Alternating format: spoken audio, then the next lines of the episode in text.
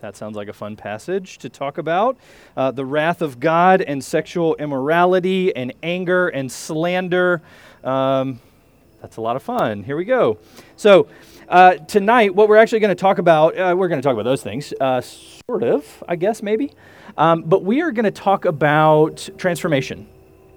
Uh, because this uh, part of what is happening here is, is there's a two part thing. Um, I drew the first part, which means uh, the, the putting to death these things. And Jason, uh, next week, is going to be talking about clothing yourself in all of the good things. So we get the, the bad on this side and the good on that side, but we're talking about transformation. We're talking about moving from an old self to a new self. Now, if we're talking transformation, the most obvious, I don't know, like representation of this in my mind is something like a caterpillar, right? Mm. And a caterpillar, look, this is uh, like a dive into, I don't know, maybe my psyche and, and how I work. Um, Jason would use Enneagram language to talk about this, but so you know, I started googling stuff about caterpillars uh, and got like way too in depth about caterpillars. Uh, caterpillars uh, well, uh, and butterflies because they're not they're they're the same. Uh, uh, but we'll talk about this in a second. So, okay, caterpillars. Uh, caterpillars are uh, you know little worm-like things that crawl, and then at some point. When they get fat enough, it, it literally just has to do with their weight. when they weigh a certain amount, um, they turn into a chrysalis. Um, not a cocoon. A cocoon is moths. Um, I learned this too. Uh, all butterflies, chrysalis, cocoons, moths. Um, and a chrysalis is something different. Um, it's like this hard shell, uh, and like the caterpillar is inside. Uh, and then when the caterpillar comes out, it's a butterfly.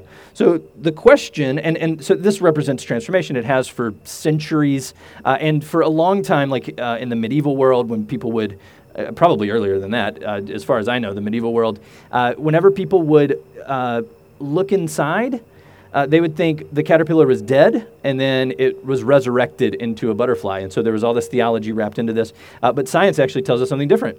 Um, I want to I want to do something. I want you because this is mind blowing to me. I want you to tell the person next to you uh, what you think happens to the caterpillar inside the chrysalis before they become the butterfly. Like what's going on inside the chrysalis? Okay, ready, go. Talk, talk to your neighbor.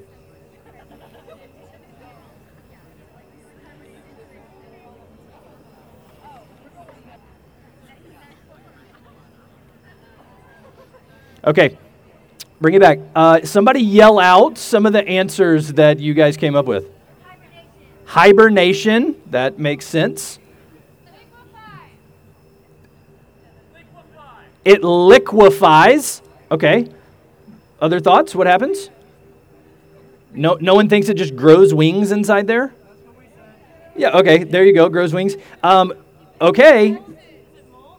Uh, it doesn't molt, it melts. It literally, it liquefies. So someone got it right. Okay, so the caterpillar actually turns into the chrysalis. The chrysalis isn't a thing that um, it wraps itself into like we think of. It actually turns into the chrysalis. And if you cut it open, uh, what's inside, I'm losing. Let's do this. Can we just do it on the mic? Do it here? Let's do that.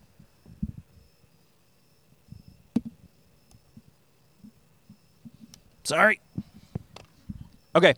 Um, so is this better? I was getting like a ringing as well, so and then it was cutting out. Okay, so what happens is that uh, it does liquefy. It it melts, and the the caterpillar actually turns into the chrysalis. Like the hard outer shell is actually the caterpillar, um, and then it like pupates in this hard little shell, and it transforms into a a butterfly. Um, so transformation happens in these stages. Okay, we're going to talk a little bit about some of those stages as we talk about this passage and we talk about transformation. Uh, maybe you can locate yourself somewhere in this stage. Maybe you're the caterpillar, the like light caterpillar. Maybe you're the fat caterpillar about to liquefy. Maybe you're in this liquefied stage where you you don't really know what's happening, but you're being transformed, uh, and maybe you're a butterfly. So uh, we're going to talk a little bit about uh, all of these things, uh, and so I want you to keep this in your mind because we're actually going to come back to it because that's not the only uh, caterpillar fact that I have for you tonight. So we're going to come back.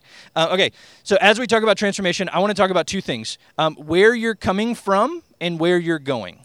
So, what are you transforming from and what are you transforming to? Uh, this passage gives us a ton of things. Um, it, it, lists, it has two lists. Um, one, it hinges on sexual sin, the other on anger. Uh, and, and, we're not actually going to talk about most likely each one of those little things. I, what I'd rather do is, is look at those two lists and say, what, what is a common element in these two lists that maybe we can all identify with. Uh, it just gets a little burdensome if we if we kind of go down the line and shame everybody about all these things that they feel. Um, but it begins, okay? So the passage begins with Put to death, therefore, what is earthly in you. This is a, uh, a reference to actually right what comes before it, which uh, Kirsten preached on last week. Um, we have therefore in there, uh, put to death, therefore, what is earthly in you. Um, Kirsten's passage, the, the beginning of chapter 3 says, uh, Set your minds on the things that are above, not on things that are on earth, not on the earthly things. Put those things to death as you set your minds on the things above. Um, so these go hand in hand. As you're setting your mind on things above, you're putting to death the things that are earthly. This is painful work. This is not easy work. Uh, it is difficult, and lots of times there are tears and emotions wrapped in uh, in all of these. So uh, we're gonna we're gonna talk about these. Um, the the putting to death the earthly things. We have the sexual sins and we have the anger. I actually think Paul is just using those two lists to kind of encompass a lot of what our earthly desires, how our earthly desires might take shape. Uh, and the common element that I think is embedded in there is idolatry. Uh, idolatry is like a weird Christian word that we really don't talk about outside. I don't hear it talked about a lot outside of this. So I, I want to spend a little time uh, picking apart what actually idolatry is, what I mean by it, and what I think is going on here. Um, the best way to think about idolatry is uh, that you find your your identity, your self worth, your your value in this thing um, in, in anything other than God. Um, so that that is um, that's at its at its basic uh, idea. So whatever is at the center of your life uh, that you derive some sort of um, meaning and worth from that is not God. Uh, and, and actually, uh, let, let, me, let me rephrase this. It's not just those things that we derive meaning from that are not God. It's the things that we actually put in place of God. So all of these things, uh, tons of things, can uh, create meaning in your life. Um, relationship, a romantic relationship, a friendship, um, your work that you're striving for, your academic work, all of those things can be good gifts that help shape you and grow you. Uh, when it becomes idolatry, is actually when those things become the ultimate thing and that you associate your entire self worth in that thing. And if you don't have it, then you'll you'll start to lash out in ways uh, that you didn't realize uh, because that thing is the most important thing for you. Uh, St. Augustine says that uh, the essence of sin is love disordered or disordered loves. Uh, and I think actually that's a really helpful way to think about this that there's an order like a prioritization that we have of things that give us meaning, things that we love. Uh, and when we get those out of whack, that's where idolatry starts to play. So, how does idolatry fit into these things? Uh, for one, I think actually idolatry, like the, the biggest idol, I think, I mean, I don't have any stats that tell me this is the biggest idol. This is literally just me thinking that this is probably the biggest idol, at least in our culture, um, is selfishness. Um, I don't know if you ever feel selfish, um, and, and, maybe it's weird to even think of selfishness as an idol. Uh, the way that I want to think about and talk about selfishness tonight is self centeredness. So if we think about our life as a circle, um, we want Christ to be the center of our lives. We want to be focused on Christ and have Him as the center. If anything else is at the center, that's idolatry. Uh, and so when we talk about self centeredness, it's really easy to kind of picture that we're putting ourselves in the center of our lives. And that sounds like a natural thing. It's our life. We're going to put ourself at the center. Um, but the problem is that uh, we well, we aren't God, uh, and we don't deliver on the things that we actually even promise ourselves. Um, our flesh betrays us. Um, Romans 1 is actually a pretty decent uh, place to think about this. So, uh, in Romans 1, uh, this is Paul again, but and he's talking about the unrighteous, uh, the unrighteous, like as a people. Uh, all of us fit into that category at some point, and still in our unrighteousness, kind of fall prey to this. He says that because they exchanged the truth of God for a lie, and worshiped and served the creature rather than the Creator, who is blessed forever. Amen. Um, that they receive the wrath of God uh, the unrighteousness, uh, their unrighteousness, in their unrighteousness, they worship and serve the creation rather than the creator. Uh, for us, as created in God's image, when we serve and worship ourselves, when we put ourselves above others, when we put ourselves above Christ, uh, that's what we're doing. We're worshiping the created rather than the creator. So, the way that this plays out in these two lists, we've got a handful of things like sexual immorality, impurity, passion, evil desire, and covetousness, which he actually uses idolatry as covetousness, this wanting of something that we don't have. Uh, that plays into this in a second. Um, and then we have anger, wrath, malice, slander, and obscene talk from your mouth. So, as it relates to sexual immorality um, and like sexual sins, uh, I, I want to mostly talk about it in relationship, in relationships, in friendships, actually, um, and in romantic relationships. Um, the best way to think about like disordered love in these kind of relationships, um, maybe you've experienced this yourself, or you probably definitely know someone uh, who has experienced this. If you're in a relationship, a romantic relationship with someone, uh, and that person tells you they love you, they swoon over you, they treat you well, and you're like, yes, this is what it's like to be wanted, to be loved, um, to belong to someone. And then in a few months, you find out, oh, they never really loved me. They were talking to this other person the whole time. Uh, there's a there's a sense in which you feel betrayed. Uh, there's a sense in which you feel uh, hurt naturally, uh, and you feel used. And so, in, in that situation, uh, you are the victim of someone's selfishness, of someone's self centeredness. Um, they have done something to you um, out of their own selfish desire, maybe to fill, uh, I don't know, to fill good about themselves, uh, that someone loves them. Uh, and they're taking advantage of that love. Maybe you're the person that's taken advantage of someone else. Uh, but that plays out in this sort of disordered love. Relationships can actually be really good and really fruitful uh, and can help you grow. Uh, but all of a sudden, when your selfishness gets in the way of that relationship, uh, it becomes an issue. people get hurt feelings get hurt.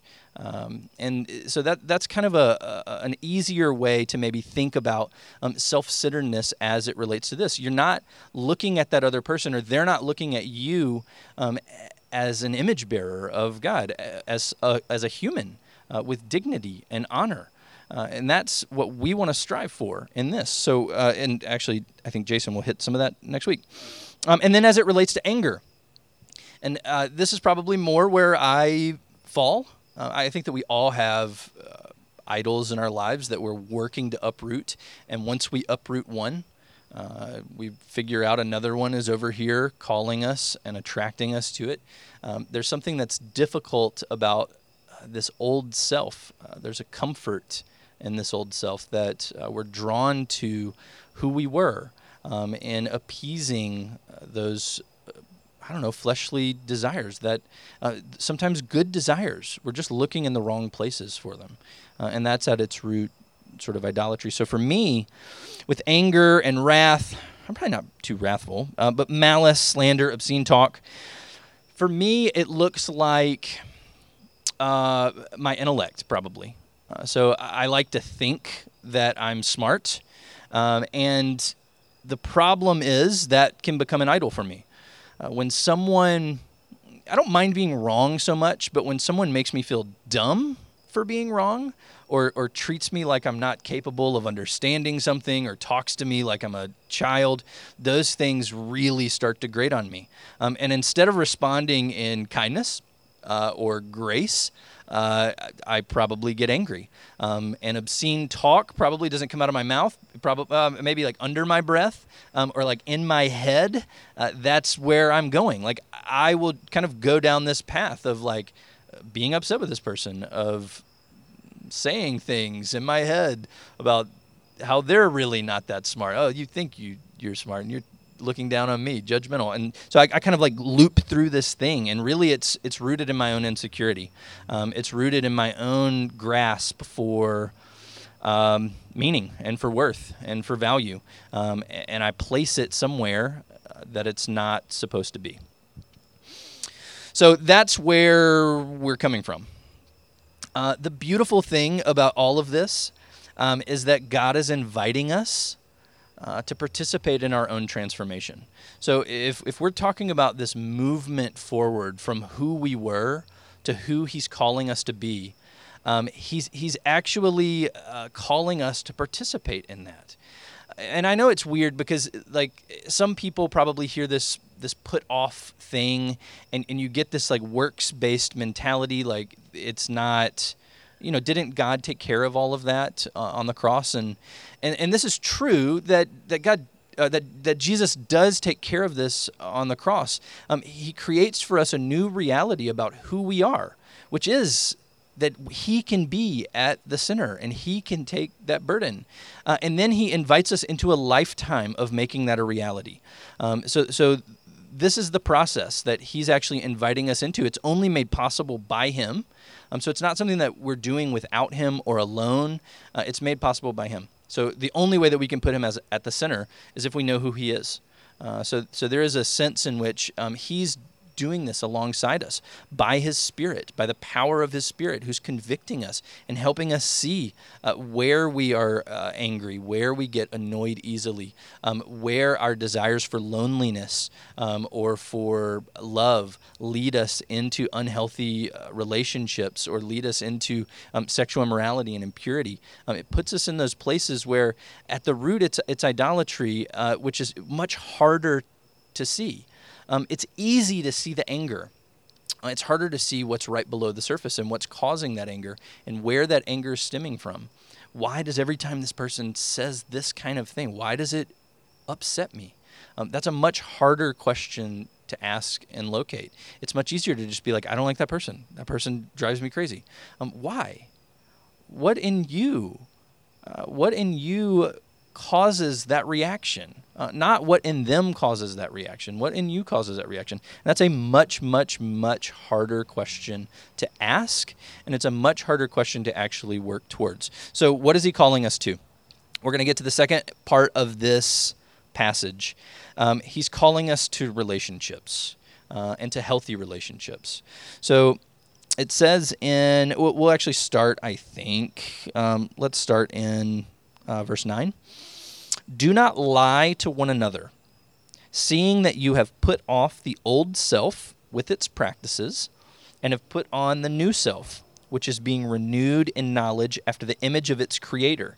Here, there is not Greek and Jew, circumcised and uncircumcised, barbarian, Scythian, slave, free, but Christ is all and in all. So, where are we going? He's calling us to a relationship. He's calling us to a relationship with Him and with others. Uh, it's it's easy to forget sometimes that these letters are written to communities. Uh, we talk about transformation. Um, I just talked about transformation as sort of this personal growth that you have in your own spiritual relationship, but all of this is meted out in community. Um, it, it doesn't happen outside of community. Um, you don't have anger uh, unless there's some element of community. Maybe you're missing community and you're angry because of that, or people in the community are upsetting you. It's the same with uh, with sexual desires or impure desires. It's hard to have those on your own. Um, it's the lack of that belonging, or it's a temptation to belong. Um, each of those are meted out in community. All of these things are. And he's calling us to that. And he's calling us to uproot those idols, uh, that self centeredness in our lives, to put Him there because when He's there, it changes how we interact with people around us. So if you and your transformation become more Christ like, that glorifies God. Um, if you and your best friend are both uh, becoming more Christ like, well, that glorifies God twofold. Um, so now think about an entire, an entire community transformed by uprooting that self centeredness. And God's glory is magnified as many times as there are people uh, who are doing that.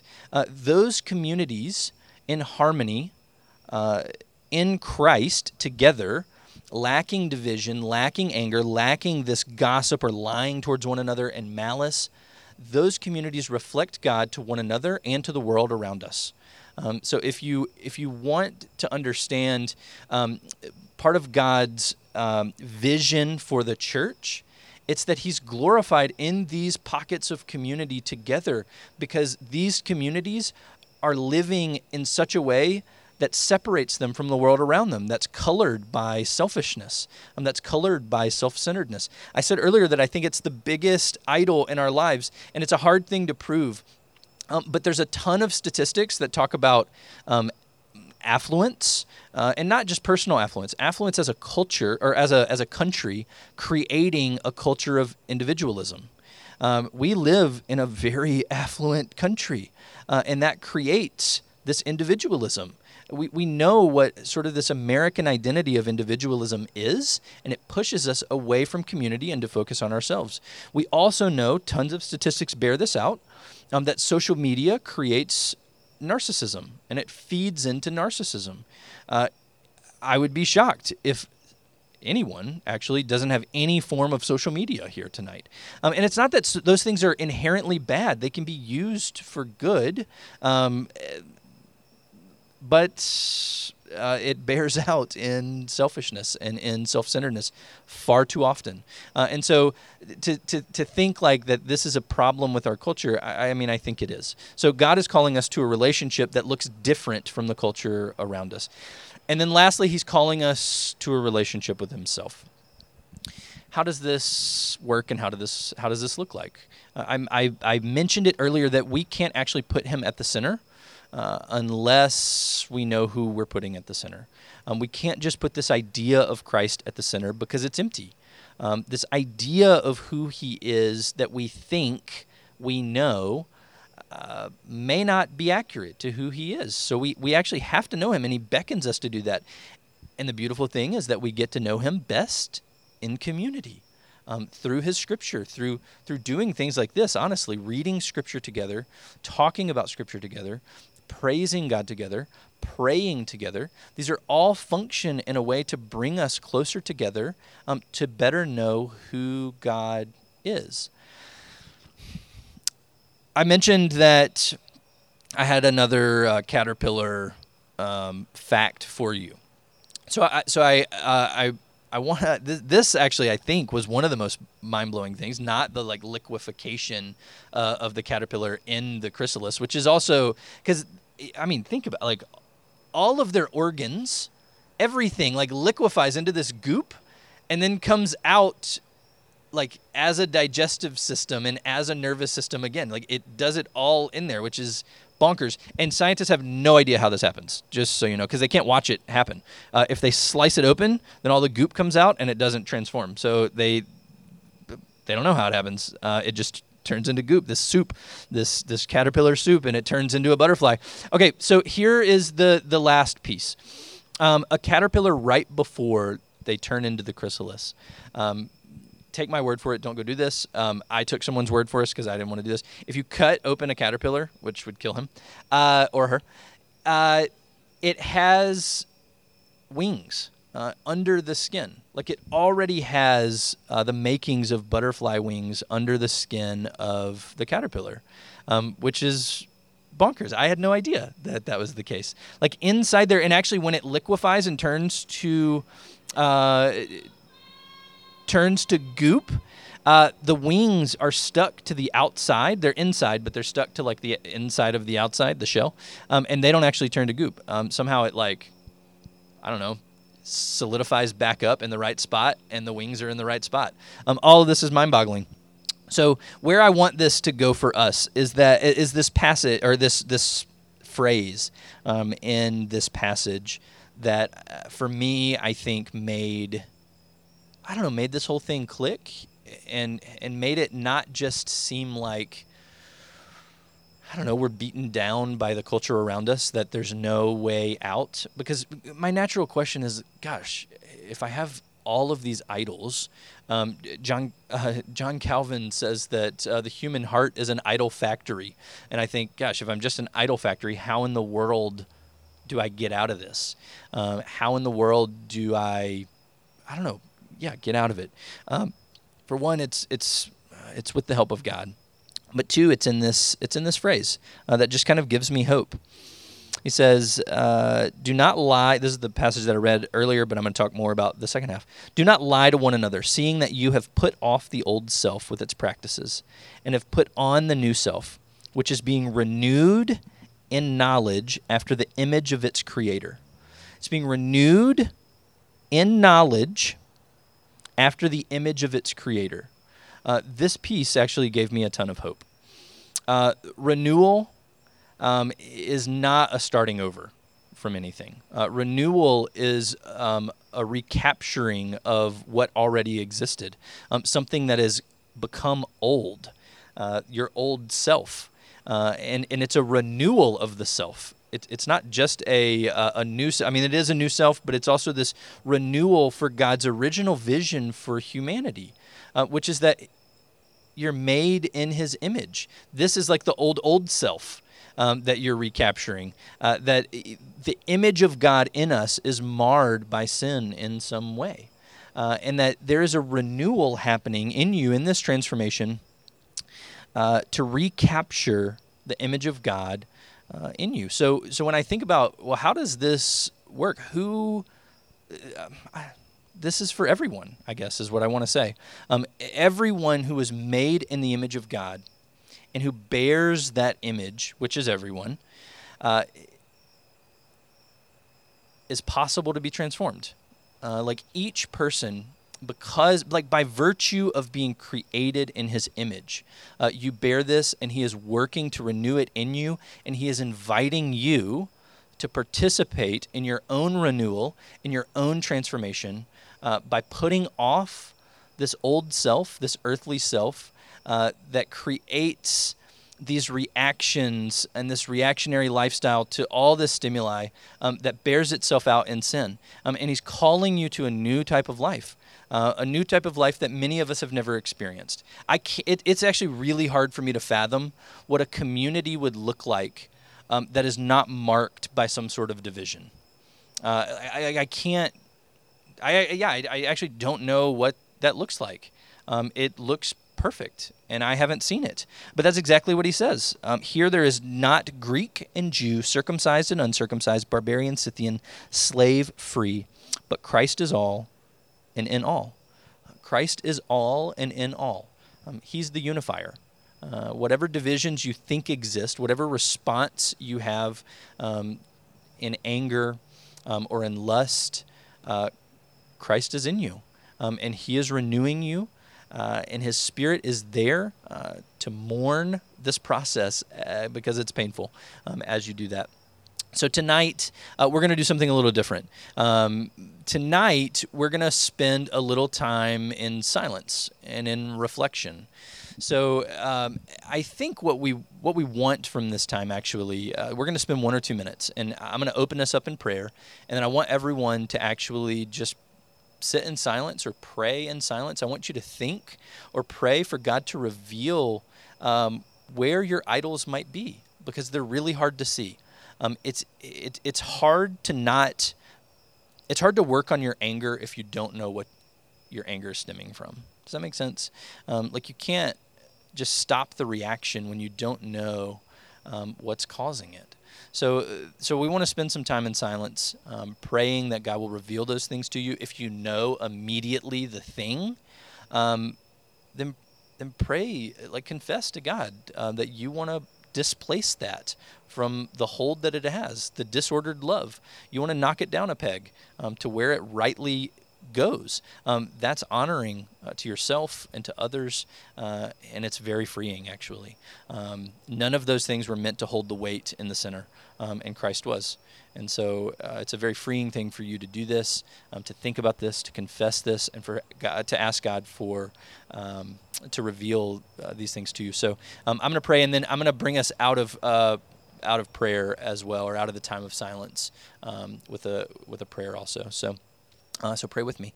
Heavenly Father, I pray that tonight uh, each of us here uh, can get a better understanding um, of what drives our earthly desires, of where our unrighteousness lies, um, and that we can commit to displacing it with your help.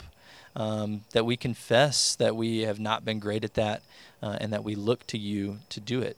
Um, so let us uh, let us pray to ourselves uh, to reveal those things.